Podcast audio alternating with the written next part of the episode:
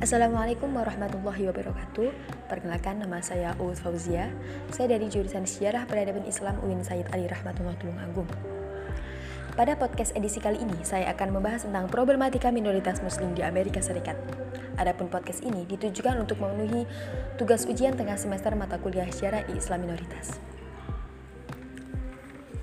Kelompok-kelompok Muslim di Amerika Serikat merupakan sebuah komunitas yang dinamis. Sebagai sebuah komunitas, Muslim di Amerika merupakan sebuah mosaik yang terdiri dari berbagai macam etnis. Peluang pengembangan Islam di Amerika Serikat juga cukup besar. Namun, di balik peluang pengembangan Islam yang cukup besar tersebut, terdapat tantangan tidak kalah besarnya bagi umat Islam yang ada di sana, yang tentunya menghambat kesatuan umat Islam di Amerika Serikat. Pokok permasalahan ada pada filosofi yang diterapkan oleh masyarakat Amerika Serikat yang cenderung berfilosofi individualistis. Yang tentu saja, filosofi tersebut bertentangan dengan filosofi yang dianut oleh umat muslim baik di Amerika Serikat maupun muslim di seluruh dunia. Bahwa agama bukan hanya menganut urusan pribadi, bukan hanya mengatur urusan pribadi tapi juga mengatur seluruh urusan publik melalui secara keseluruhan. Yang pada realitanya sungguh menghimpit umat muslim yang ada di sana. Mereka hanya menanggung beban sebagai kelompok masyarakat yang ditatap sebagai penuh kecurigaan.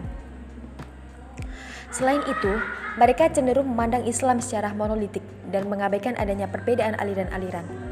Yang bagi mereka, Islam merupakan suatu ancaman global yang potensial sama halnya dengan komunis di era Perang Dingin.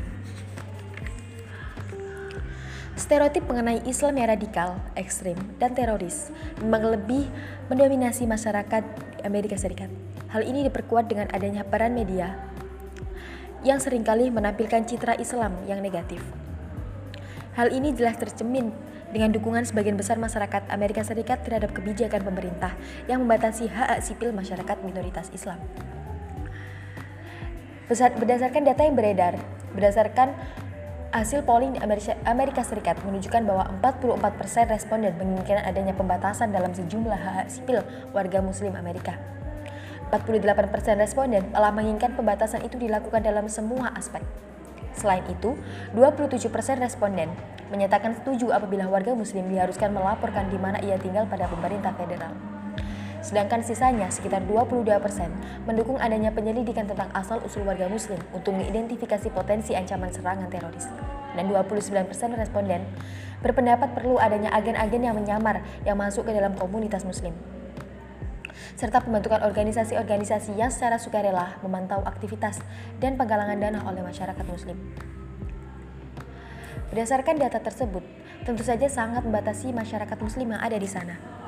Selain itu, kebijakan-kebijakan perintah yang tidak masuk akal juga banyak diterapkan, yang tentunya sempat menimbulkan pro dan kontra pada masyarakat muslim dunia. Mereka beranggapan bahwa perlakuan pemerintah AS terhadap tokoh muslim seperti Yusuf Islam layaknya seorang pelaku kriminal atau teroris.